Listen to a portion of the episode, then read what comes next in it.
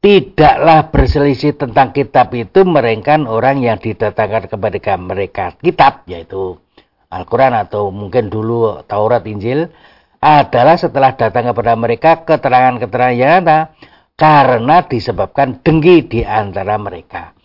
Jadi penyebab utamanya terjadinya perselisihan pertikaian itu tadi karena kedengkian. Jadi kalau melihat keberhasilan seorang tidak senang, kalau melihat orang lain mendapatkan musibah itu senang, itulah namanya dengki.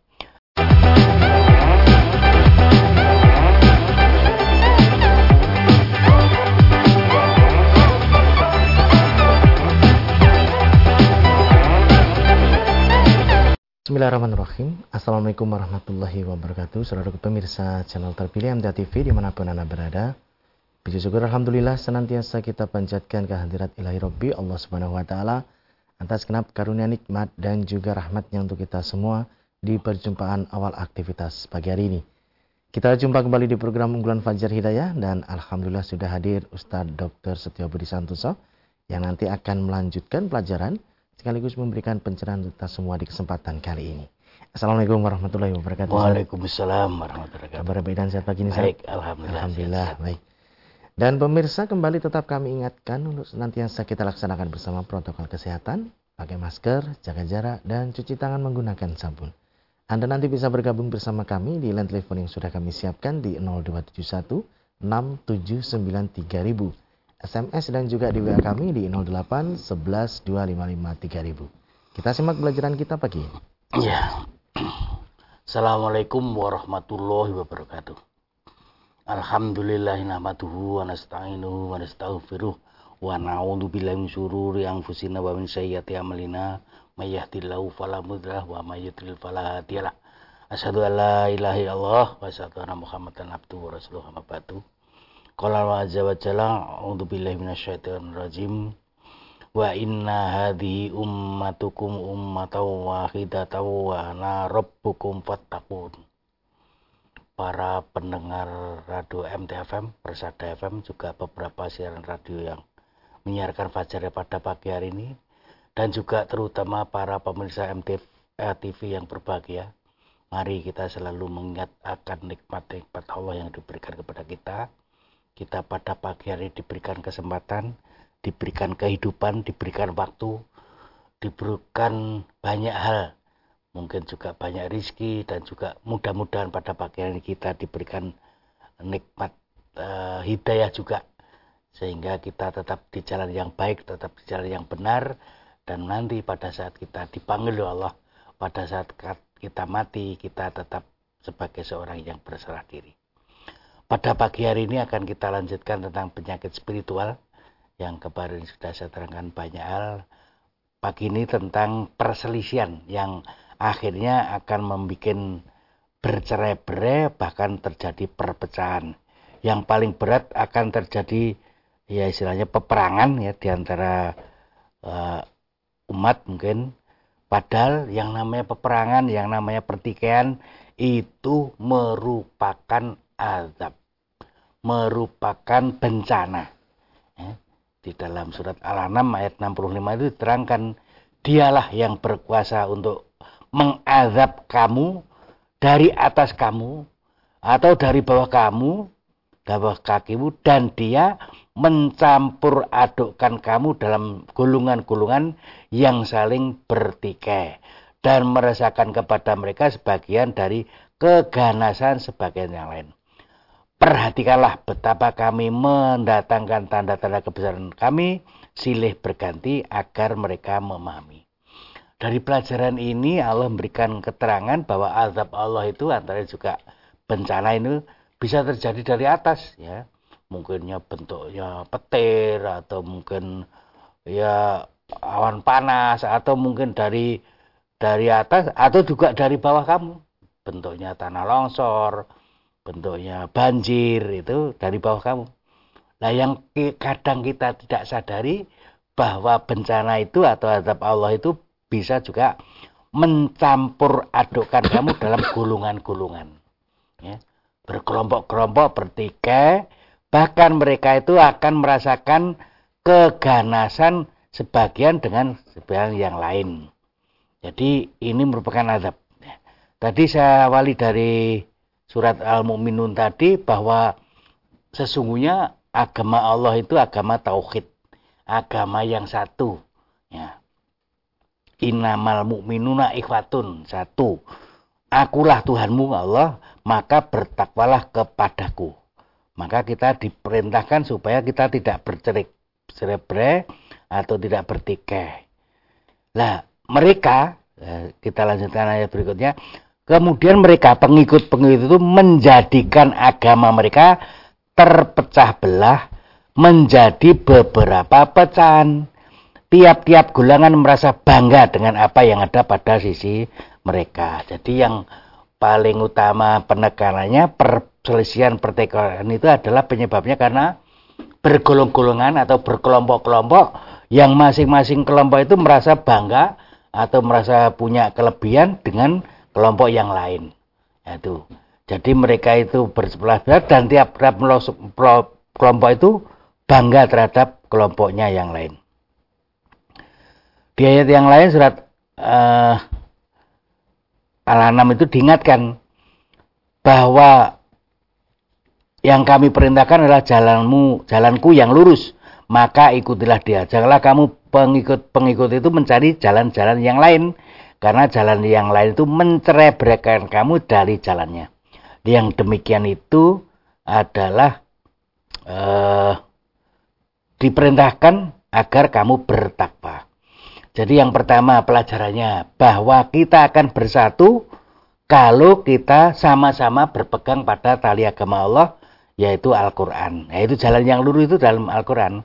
Maka ikutilah. Jadi kalau kita mengikuti Al-Quran itu uh, akan mendapatkan jalan yang lurus ya.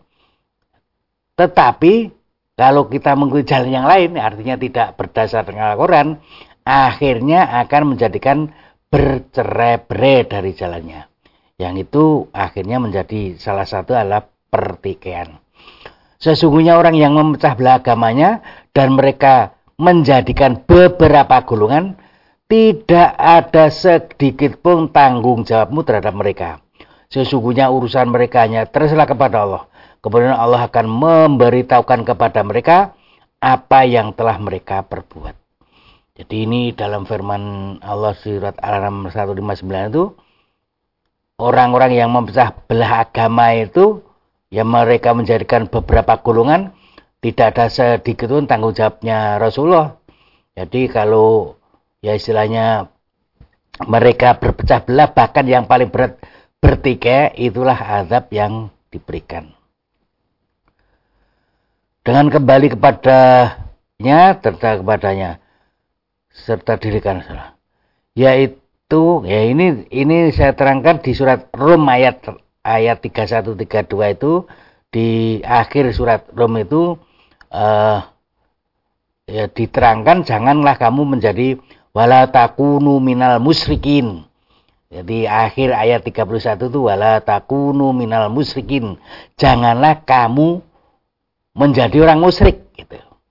Ayat 32 diterangkan yaitu orang-orang yang memecah belah agama mereka dan mereka menjadikan beberapa golongan. Tiap-tiap golongan merasa bangga dengan apa yang ada pada golongan mereka.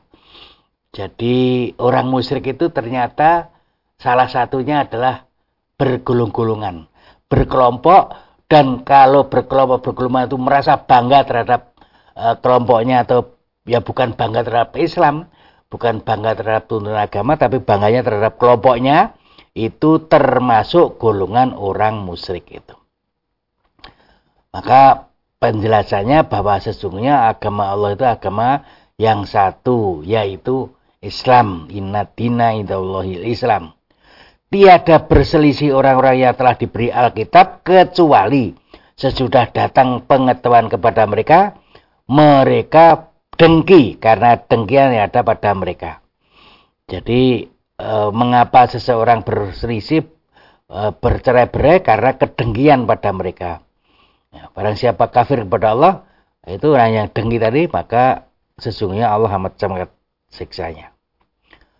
Jadi banyak pelajaran di antara ini tadi bahwa uh, kita itu termasuk orang yang mengharapkan nanti di akhir itu menjadi orang yang berserah diri itu supaya bersatu. Jadi jangan sampai bercerai-berai, jangan sampai terjadi perselisihan, apalagi terjadi pertikaian, apalagi saling bunuh membunuh. Jadi kadang-kadang kan ya ada ada istilahnya mungkin demo Allah Akbar. Kemudian yang yang satu juga Allah Akbar sama-sama Allah Akbar kok bertikai itu naif ya, itu itu merupakan azab Allah ya. Kalau terjadi pertikaian sama-sama mengucapkan takbir ya sama-sama katanya berjuang di jalan Allah tetapi malah justru yang dimusuhi atau diserang itu sesama umat Islam itu namanya ya ya tidak pada tempatnya gitu. Maka mungkin di antara kita sering ya berkhotbah atau atau menyampaikan supaya itu jangan bercerai-berai ya. Wa'tasimu bihablillah jami'a wala tafarraqu itu sudah sering disampaikan. Berpegang teguhlah kamu pada tali agama Allah dan jangan bercerai-berai ingatlah ya bahwa nikmat Allah janganlah kamu bercerai janganlah. Allah itu antara memberi nikmat kepadamu. Dahulu kamu masa jahiliyah sebelum punya agama Islam itu bermusuh-musuhan. Tetapi Allah mempersatukan hatimu lalu menjadi kamu bersaudara. Uh, dan diselamatkan kamu dari jurang api neraka. Lalu Allah menyelamatkan kamu, demikianlah Allah menerangkan kepadamu. Hendaklah di antara kamu segolongan umat yang menyuruh kepada kebajikan, menyuruh kepada yang ma'ruf dan mencegah kepada yang mungkar. Mereka lah orang-orang yang beruntung. Janganlah kamu menyerpai orang yang bercerai-berai dan berselisih sesudah datang keterangan yang jelas kepada mereka. Mereka itulah yang mendapatkan akibatnya sehingga mendapatkan siksa yang berat. Jadi orang yang bercerai atau orang yang bertikai, orang yang bermusuhan tadi akan mendapat azab itu. Dan memang juga permusuhan tadi termasuk azab Allah.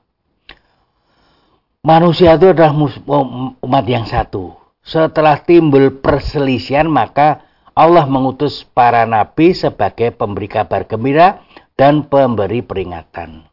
Jadi pada akhirnya kalau tidak ada nabi, tidak ada uh, firman Allah, tidak ada keterangan, itu kecenderungan manusia itu akan bertikai. Bahkan pada saat penciptaan Adam itu karena para malaikat mengingatkan nanti akan ada pertumpahan darah itu. Tapi dengan di atasnya nabi, di rasul, membawa kabar gembira, memberi peringatan, maka Allah menurunkan mereka kitab dengan benar untuk memberi keputusan di antara manusia tentang perkara yang mereka perselisihkan. Dari ayat ini, kalau kita terjadi pertikaian-pertisian, kembalikan kepada tuntunan. Kembalikan kepada Allah Al-Quran. Kembalikan kepada Rasul uh, uh, Sunnah atau hadis. Jadi mereka kalau terjadi perselisihan, itu kembali kepada Allah dan Rasul, kembali kepada Al-Quran dan As-Sunnah, sehingga perselisihan terselesaikan. Lah mungkin, mungkin kembali kepada Allah dan Rasul tadi terjadi perbedaan pendapat. Ya sudah, kalau sudah sampai pada perbedaan pendapat uh, masalah Al-Quran atau masalah Sunnah itu ya uh, kita toleransi gitu. Jangan sampai apa ya menekankan keyakinannya kepada yang lain. Kalau sudah urusan keyakinan itu sudah urusan uh, hati atau urusan toleransi. Tidaklah berselisih tentang kitab itu merengkan orang yang didatangkan kepada mereka kitab yaitu Al-Quran atau mungkin dulu Taurat Injil adalah setelah datang kepada mereka keterangan-keterangan yang ada karena disebabkan dengki di antara mereka. Jadi penyebab utamanya terjadinya perselisihan pertikaian itu tadi karena kedengkian. Jadi kalau melihat keberhasilan seorang tidak senang, kalau melihat orang lain mendapatkan musibah itu senang, itulah namanya dengki. Maka Allah memberi petunjuk kepada orang yang beriman kepada kebenaran tentang hal yang mereka perselisihkan. Jadi Allah itu akan memberikan keterangan dalam Al-Quran atau mungkin juga kitab-kitab itu kalau terjadi perselisihan dari memberi keterangan tunjuk itu dan Allah selalu memberi petunjuk orang yang dikehendakinya di jalan yang lurus. Jadi dari sini memang awalnya manusia itu umat yang satu, tetapi bertikai karena kedengkian. Bahkan akhirnya terjadi kelompok-kelompok, golongan-golongan yang masing-masing itu merasa bangga terhadap golongan yang lain. Dia telah mensyariatkan kamu tentang agama yang telah diwasiatkan kepada Nuh dan apa yang telah diwasiatkan kepadamu dan apa yang telah diwasiatkan kepada Ibrahim, Musa, Isa, yaitu tegakkanlah agama dan, dan janganlah kamu berpecah belah tentangnya. Jadi e, semua nabi lah, semua utusan Allah tadi yang paling utama tegakkan agama. Agama yang satu tadi. Nah, yang dilarang, yang tidak diperbolehkan adalah janganlah berpecah belah. Itu. Amat berat bagi orang-orang musyrik agama yang kamu seru kepadanya. Allah menarik kepada agama itu orang-orang yang dikendakinya dan memberi petunjuk agamanya orang-orang yang kembali kepadanya. Jadi Allah yang memberi hidayah. Nah, orang kalau sudah diberi hidayah, diberi ya istilahnya hati yang bagus, itu kembali kepada turunan Al-Quran dan As-Sunnah, akhirnya terjadi persaudaraan, terjadi ukuah, terjadi ya kesatuan. Sebaliknya, kalau hati sudah ada kedengkian, menimbulkan perpecahan, menimbulkan pertikaian, akhirnya terjadi perselisihan, bahkan sampai ada yang bunuh-membunuh. Itu itu penyebab dari kejeng. Rasul-rasul itu kami lebihkan mereka sebagian dengan sebagian yang lain. Di antara mereka ada yang berkata-kata langsung dengan Allah dan dia sebagian mereka meninggalkan beberapa derajat dan kami berikan kepada Isa putra Maryam beberapa mukjizat serta kami perkuat dia dengan Rohul Kudus. Dan kalau Allah menghendaki nista, niscaya tidaklah berbunuh-bunuhan orang yang datang sesudah Rasul-Rasul itu. Sesudah datang kepada mereka beberapa macam keterangan. Akan tetapi mereka berselisih. Maka di antara mereka yang beriman ada di antara mereka yang kafir Seandainya Allah mengendaki adalah mereka berbunuh-bunuhan, akan tetapi Allah berbuat apa yang dikehendakinya. Jadi yang namanya Rasul itu punya kelebihan satu dengan kelebihan yang lain. Kehebatan satu dengan yang lain. Jadi e, tidak sama Rasul satu dengan yang lain itu. Bahkan sejak e, Nabi Isa misalnya mempunyai beberapa mukjizat dan juga uh, mereka rasul-rasul sebelumnya itu. Dan setelah diturunkan itu mestinya mereka bersatu, tetapi di antara mereka ada yang berbunuh-bunuhan. Hmm. Sudah datang keterangan yang jelas tadi. Jadi kalau di antara mereka itu keluar dari tuntunannya, keluar dari uh, kitabnya, mereka akan terjadi pertikaian. Jika Tuhanmu menghendaki, tentu dia menjadikan manusia itu umat yang satu. Tetapi mereka senantiasa berselisih pendapat. Kecuali orang yang diberi rahmat oleh Tuhanmu. Dan untuk itulah Allah menciptakan mereka. Kalimat Tuhanmu atau kebesaran itu telah ditetapkan. Sesungguhnya aku akan memenuhi mereka neraka jahanam dari jenis jin dan manusia yang duraka semuanya. Dan semua kisah dari Rasul-Rasul itu kami ceritakan kepadamu ialah kisah-kisah yang dengannya kamu teguhkan hatimu. Dan dalam surat-surat ini telah datang kepadamu kebenaran serta pengajaran dan peringatan bagi orang-orang yang beriman. Jadi yang namanya umat yang satu tadi itu ya kalau berbeda pendapat itu hal yang wajar. Tetapi kalau sudah terjadi perselisihan atau pertikaian bahkan bunuh-bunuhan itulah yang tidak wajar. Mestinya keputusan ada di tangan Allah yaitu di dalam Al-Quran dan As-Sunnah. Mereka ahli kitab tidak berpecah belah melainkan sudah datang pengetahuan pada mereka disebabkan karena kedengkian. Jadi tentang pelajaran, tentang ilmu sudah sama, tetapi karena ada kedengkian di antara mereka, maka terjadi pertikaian, terjadi pecah belah di antara mereka. itu umat yang dulu, umat yang ahli kitab. Lah kita pun seperti itu, sama. Jadi ya umat Islam pun kalau ya yang mengikuti Allah dan Rasulnya, mengikuti Al-Quran dan Sunnah itu, kalau keluar dari Al-Quran dan Sunnah, akhirnya terjadi pertikaian, percekcokan, bahkan perpecahan, bahkan e, bunuh-bunuhan itu. Tidaklah berpecah belah orang yang ditatangkan Alkitab itu, melainkan sudah datang mereka bukti-bukti yang nyata. Jadi sudah ada bukti. Padahal mereka tidak disuruh kecuali supaya menyembah kepada Allah, memurnikan ketaatan kepadanya dalam menjalankan agama yang lurus. Dan supaya mereka mendirikan sholat dan menunaikan zakat yang demikian itulah agama yang lurus. Sudah perintahnya ya istilahnya kebersamaan atau mungkin juga ukuah, kemudian sholat, zakat, itu, itu kebayang. Dan sesungguhnya kami telah menempatkan Bani Israel di tempat kediaman yang bagus, dan kami beri mereka rizki dari yang baik-baik. Maka mereka tidak berselisih kecuali setelah datang kepada mereka pengetahuan dalam Taurat itu sesungguhnya Tuhan kamu akan memutuskan perkara mereka di hari kiamat tentang apa yang mereka perselisihkan. Jadi ya umat ahli kitab ya terutama Bani Israel itu ya memang diberi kelebihan-kelebihan, diberi kemuliaan, ya, diberi tempat yang bagus, tuh, diberi rezeki yang baik. Ya.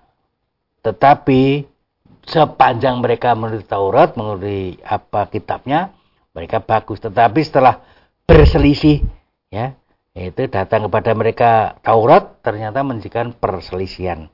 Nah, akhirnya kalau orang sudah berselisih, sudah keluar dari agamanya. Dan sesungguhnya telah kami berikan kepada Bani Israel itu kekuasaan dan kenabian. Dan kami berikan kepada mereka rizki yang baik dan kami lebihkan. Dan kami berikan kepada mereka keterangan-keterangan yang nyata tentang urusan agamanya.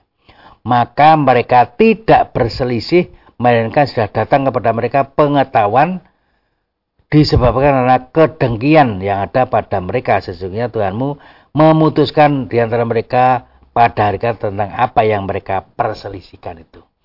Jadi ini pelajaran dan memang umat Bani Israel dulu itu bertik, bertikai, bermusuhan. Itu sebenarnya sejak awal sudah diberi nabi, sudah dikirimkan utusan-utusan, bahkan diberikan rizki yang baik, kemudian juga dilebihkan dengan di antara bangsa yang lain.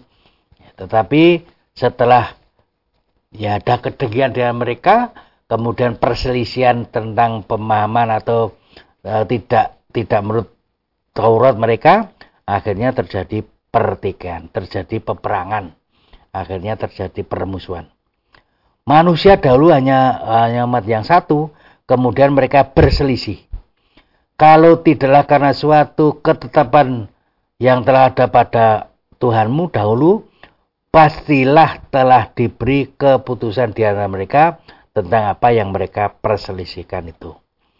Jadi awalnya itu semuanya kalau menurut tuntunan mereka bersatu, ya, mereka tidak ada perselisihan gitu.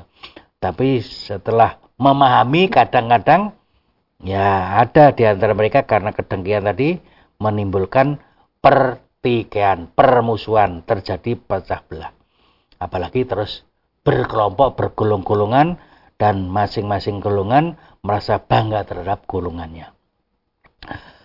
Dan katakanlah kepada hamba-hambaku, hendaklah mereka mengucapkan perkataan yang lebih benar. Sesungguhnya setan itu menimbulkan perselisihan di antara mereka. Sesungguhnya setan itu adalah musuh yang nyata bagimu. Jadi penyebabnya orang bertikai, terutama umat Islam, itu memang ada orang ketiga atau ya di sini dikatakan setan. Ya, setan itu memang sudah putus asa untuk disembah, tetapi dia tidak putus asa untuk mengadu domba. Jadi kalau terjadi pertikaian itu, mereka juga orang baik-baik, tetapi ternyata diadu domba oleh setan. Nah kalau kita mengikuti setan, akhirnya kita akan bertikai dan sebagainya. Itu beberapa ayat yang mungkin juga uh, yang pelajaran tapi ini sabda Nabi aja yang saya tambahkan dari Rasulullah akan ada suatu umatku berselisih dan perpecahan. Mereka adalah orang-orang yang kelihatannya sangat bagus perkataannya, tetapi sebenarnya itu mereka itu buruk. Ya. Mereka itu membaca Al-Quran namun tidak melewati tenggorokan. Mereka itu keluar dari agama sebagaimana anak panah dicabut dari bu buruannya. Mereka itu tidak akan kembali sehingga anak panah kembali ke busurnya. Mereka adalah orang-orang yang akhlaknya buruk ya. maupun beruntunglah orang yang bisa membunuh mereka maupun yang dibunuh mereka. Tuh. Mereka itu mengajak kepada kitab Allah padahal mereka itu sedih pun tidak melaksanakannya. Jadi orang-orang tadi mengajak kembali kepada Allah tapi tidak melaksanakannya. Barang siapa merangi mereka maka sisi Allah adalah lebih utama daripada mereka. Para sahabat bertanya, ya, ya Rasulullah, apa tanda-tanda mereka? Terus Rasulullah bersabda, mereka itu gundul, ya, cirinya mereka. Mereka itu mengucapkan perkataan yang lebih baik daripada apa yang mereka katakan. Saya bersepakat kepadamu sekalian, bendalah kamu sekalian bertakwa kepada mendengarkan dan taat sekalipun yang menjadi pemimpin adalah budak hasbi. Sesungguhnya orang hidup di antara mereka sesudah adalah melihat perselisihan yang banyak. Maka hari itu hendaklah kamu sekalian berpegang pada sunnahku dan sunnah khulafaur rasidin yang lurus. Berpegang teguhlah kepadanya dan gigitlah geraham. Dan jauhlah kalian dari perkara-perkara yang diadakan karena sesungguhnya tiap-tiap perkara yang diadakan itu adalah bid'ah bid'ah itu sesat. Ya itu beberapa pelajaran yang perlu kita yakini bahwa e, bergulung-gulungan berkelompok merasa bangga terhadap kelompoknya itu termasuk kemusyrikan dan kalau terjadi pertikaian di antara kelompok-kelompok itu terjadi perpecahan bahkan bunuh-bunuhan itu merupakan azab dari Allah dan termasuk penyakit spiritual. Ya. ya. Baik pemirsa, kami harapkan Anda bisa bergabung bersama kami di line telepon 0271 6793000, SMS dan juga di WA kami di 08 11 255 3000. Namun sebelumnya kita akan simak beberapa informasi dalam rangkaian jeda pariwara berikut ini. Baik saudara pemirsa channel terpilih MTA TV di mana pun Anda berada, terima kasih Anda masih setia bersama kami, khususnya di program unggulan Fajar Hidayah pagi ini. Kesempatan pertama kami persilakan di line telepon 02716793000 untuk bisa bergabung. Halo, Assalamualaikum. Halo, Assalamualaikum. Assalamualaikum warahmatullahi wabarakatuh. Ya, dengan siapa di mana Ibu? Dengan Ibu Sri di Pacitan, Mas. Silakan Ibu Sri. Assalamualaikum warahmatullahi wabarakatuh, Ustaz Budi. Waalaikumsalam warahmatullahi wabarakatuh. Mari, Ibu Sri. Uh, Ustaz yang saya tanyakan uh, karena saya itu sering transfusi uh, transfusi itu kan kita nggak tahu uh, darah tersebut darah orang muslim apa non muslim uh, yang seperti itu gimana? Karena uh, di dalam beban pikiran saya perasaan saya itu saya gimana penasaran pengen tahu gitu hukumnya bagaimana begitu. Tolong tausiahnya untuk masalah transfusi tersebut Ya. Ya. Ya begitu aja. Terima kasih atas tausiahnya. Assalamualaikum warahmatullahi wabarakatuh. Waalaikumsalam warahmatullahi wabarakatuh. Jadi urusan transfusi itu urusan baru dalam hal urusan duniawiah, bukan urusan ibadah. Jadi kalau kita berbicara masalah duniawiah, yang ada dicari larangannya. Yang bukan dicari tuntunannya, tapi dicari larangannya. Kalau urusan transfusi tadi tidak ada larangan untuk menerima uh, darah dari siapa saja lah, dari orang kafir, dari orang musyrik, dari siapa saja, kan tidak ada. Jadi tidak ada keterangan uh, darah orang kafir tadi kalau ditransfusikan kepada kita haram itu tidak ada. Jadi kalau kita diberi darah atau transfusi tidak ada istilah hal haram. Kalau uh, makan makan daging Memang ada halal haramnya. Kalau yang dimakan itu haram, maka kita tidak boleh berdosa.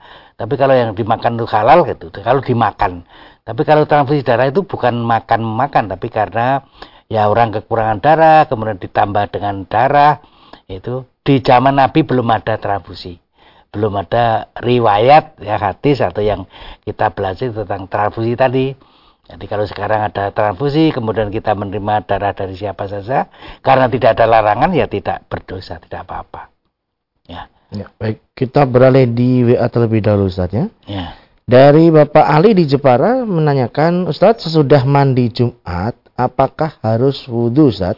Ya, kalau memang mau sholat, e, namanya mandi Jumat itu tidak menghilangkan hadas kecil maupun besar karena memang itu kalau kecuali mandinya itu mandi janabat ya.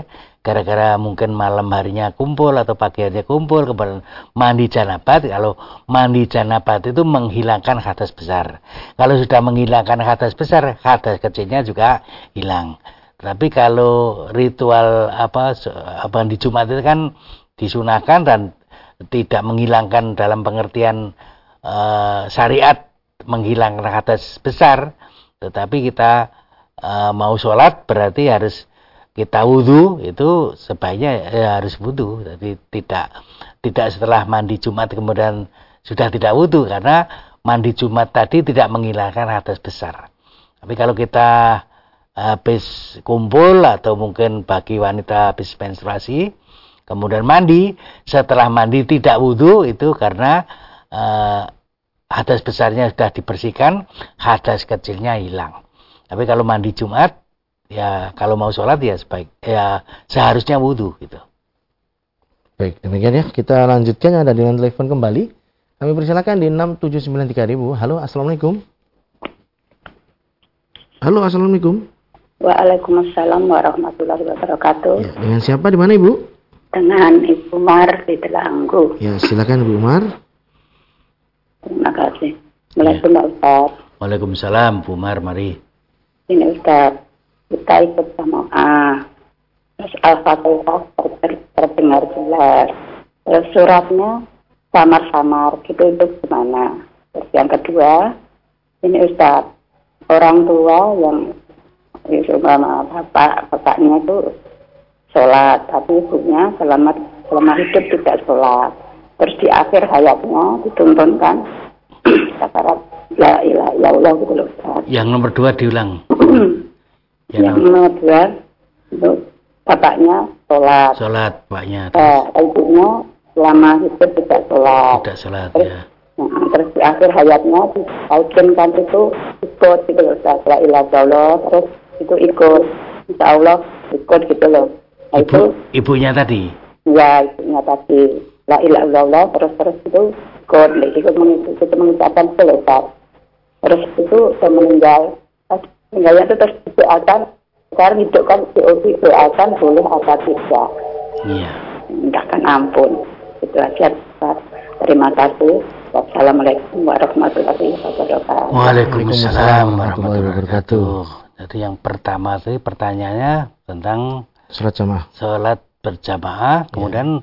Bacaan Suratnya, imamnya tidak begitu ya, jelas gitu ya. Jelas ya, sama -sama. ya sepanjang masih bisa dengar ya tetap kita mendengarkan maksimalnya itu walaupun lama-lama lah mungkin tapi kalau sampai imamnya sampai sama sekali kita tidak tidak ayatnya tidak jelas artinya tidak tidak mendengar ya kita baca sendiri baca surat sendiri kalau misalnya tidak ada mic atau tidak ada orangnya atau juga mungkin saking jauhnya dari posisi imam tadi akhirnya imamnya membaca apa tidak terdengar ya kita baca surat sendiri. Kemudian yang kedua eh, ya kalau yakin artinya pada saat akhir hayatnya ibu tadi ya dia Islam tidak pernah sholat tetapi ditalkinkan ceto jelas la ilaha illallah la ilaha jelas pada saat meninggalnya. La ilaha itu berarti dia tetap orang Islam walaupun lupa pada pada sholatnya tadi. Kalau bapaknya kan jelas dia sholat itu, tapi kalau ibunya tadi kan tidak jelas, ya, tapi dia Islam tapi tidak tidak pernah sholat. Kemudian pada saat ditalkinkan, ibu yakin bahwa dia jelas la ilaha illallah jelas, dia boleh didoakan itu. Ya, baik kita beralih kembali di WA dari Bapak Abdullah Hamid di Aceh, Ustaz. Ya. Menanyakan mohon dalil dari Al-Quran atau hadis Nabi tentang sholat Jumat yang jamaahnya kurang dari 40 itu harus sholat duhur Ustaz? Demikian. Ya, ya ini memang masalah sholat Jumat itu terjadi perbedaan pendapat ya.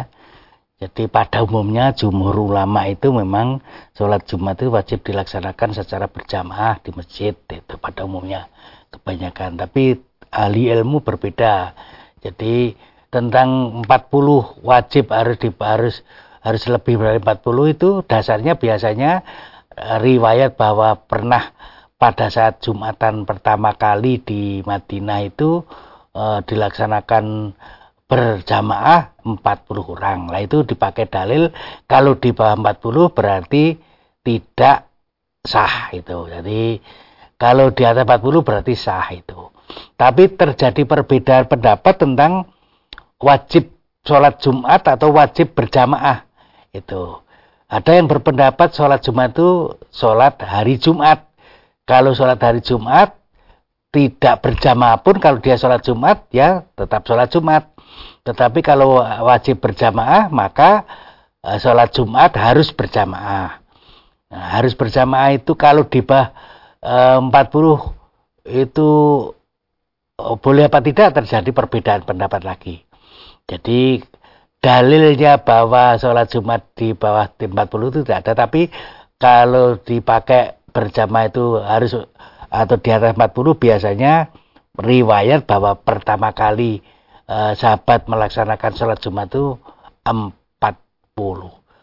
Lah Nabi itu sebelum pindah ke Madinah itu tetap melaksanakan eh, lima waktu tetapi tidak berjamaah artinya ya ya subuh, zuhur, asar, maghrib, ngisap. Pada saat di Mekah itu sholatnya dua rakaat, dua rakaat. Baik subuh, zuhur, asar, maghrib, isya, dua rakaat, dua rakaat. Lah setelah pindah ke Madinah itu yang zuhur menjadi empat rakaat, yang asar menjadi empat rakaat, yang isya menjadi empat rakaat. Yang maghrib tetap tiga rakaat karena itu witirnya siang itu yang dua eh, yang subuh tetap dua rakaat karena bacaannya panjang. Tapi Rasulullah pada saat di Mekah itu sholatnya dua rakaat, dua rakaat, dua rakaat, dua rakaat itu.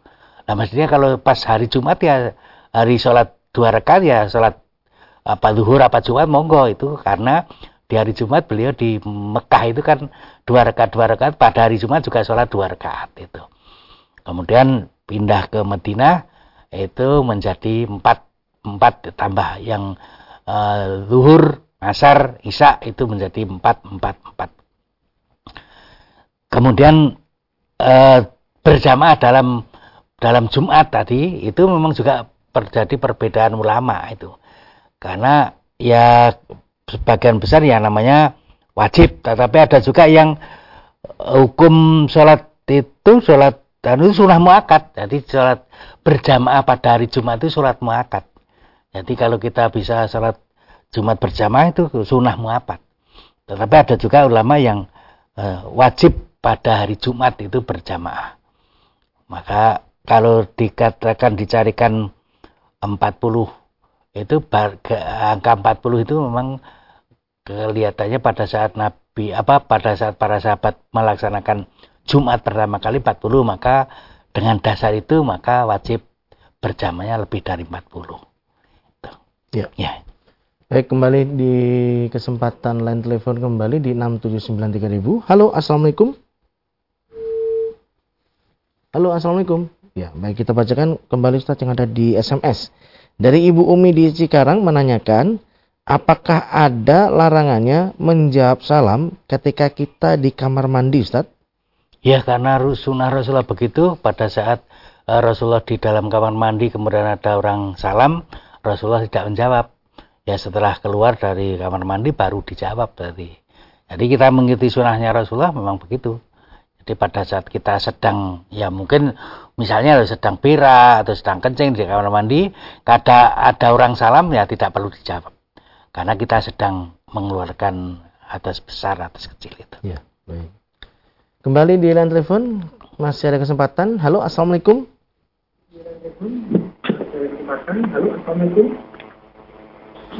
Halo, Assalamualaikum. Waalaikumsalam warahmatullah. Ya, dengan siapa di mana Bapak? Dengan Bapak Edi di Bengkulu, Ustaz. Pak Edi di Bengkulu, silakan. Dia mau tanyakan masalah jamak kasar itu Ustaz yang Ya. diambil waktu asar. Itu yang didahulukan itu Ustaz uh, asarnya apa zuhurnya? Kalau kita Ya. jamak kasar di waktu asar jamak takhir itu. Ya. Baik. Mohon jawabnya Ustaz ya. Assalamualaikum. Waalaikumsalam warahmatullahi wabarakatuh. Jadi walaupun waktunya waktu asar ya, jamak zuhur dan asar dijadikan satu ya, jamak kosor tadi, kalau urut-urutannya kan zuhur dulu baru asar. Walaupun waktunya pak waktu asar itu. Jadi selama ini yang saya pahami kalau mau jamak kosor ya urut ya. Misalkan mau maghrib dan isya, waktunya waktu isya misalnya, ya tetap maghrib baru isya itu. Jadi bahasa saya tidak ada riwayat isya dulu baru maghrib itu saya cari-cari hadis mungkin belum ada. Tapi kalau ada riwayat begitu berarti boleh isya dulu baru maghrib. Tapi kalau kalau waktunya isya kemudian kita maghrib dan isya yakin itu mesti tidak salah artinya eh, maghrib dulu kemudian isya itu urut-urutannya seperti itu. Begitu pula ya, tadi zuhur dan asar sholatnya pada waktu asar ya sebaiknya zuhur dulu dan asar itu yakin benarnya. Tapi kalau asar dulu baru zuhur itu masih meragukan. Artinya ada enggak riwayat Rasulullah itu melaksanakan asar dulu baru zuhur. Yang meyakinkan ya zuhur dulu terus asar. Walaupun waktunya waktu asar itu. Ya. Baik. Satu lagi yang ada di WA Ustaz dari Ibu Tri di Kutoarjo. Ustadz, apakah ada tuntunannya sebelum tidur itu berwudu? Berwudu sebelum tidur kok. Ya. Apakah ada tuntunannya? Saya belum belum pernah mendengar tuh. Ya nanti tanyakan yang tahu. tuh. Ya. Baik Ustaz, sekiranya sudah di penghujung perjumpaan kali ini, ada yang bisa sampaikan sebagai nasihat? Silakan Ustaz. Ya, pada pagi ini tidak ada yang bertanya tentang penyakit spiritual yang saya sampaikan ya. Yang namanya perselisihan, percekcokan, bahkan mungkin perpecahan, bahkan sampai terjadi peperangan itu adalah azab dari Allah.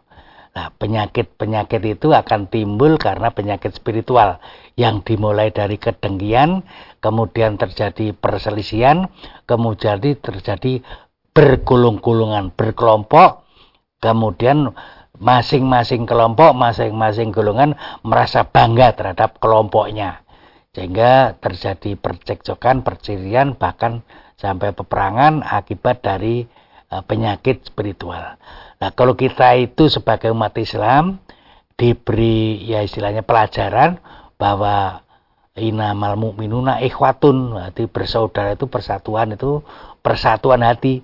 Bahkan yang memberikan persatuan hati adalah Allah. Nah, pada saat kita kafir, pada saat kita musyrik, itu terjadi percekcokan, percengkahan atau mungkin cerahnya hati. Tetapi setelah masuk Islam, Allah memberi hidayah, memberi karunianya. Pada saat itu kita bersatu. Pada saat kafir itu hampir saja masuk neraka gara-gara percekcokan, pertikaian. Tapi dengan persaudaraan, persatuan, akhirnya ya menjadi kekuatan atau menjadi ukhuwah Islamiyah yang baik. Maka kita hindari dari percekcokan, perselisihan itu walaupun mungkin berbeda pendapat. Berbeda pendapat boleh, tetapi perselisihan tidak boleh. Pertikaian tidak boleh.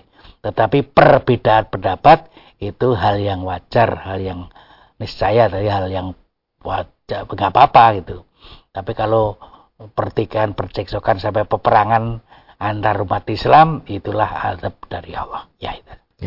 Kami sampaikan terima kasih atas pelajaran dan tausiahnya kali ini Ustaz. Ya. Assalamualaikum warahmatullahi wabarakatuh. Waalaikumsalam warahmatullahi Baik, saudara pemirsa channel terpilih MTA TV di mana pun Anda berada, demikian tadi telah kita simak dan ikuti bersama program unggulan Fajar Hidayah di kesempatan kali ini.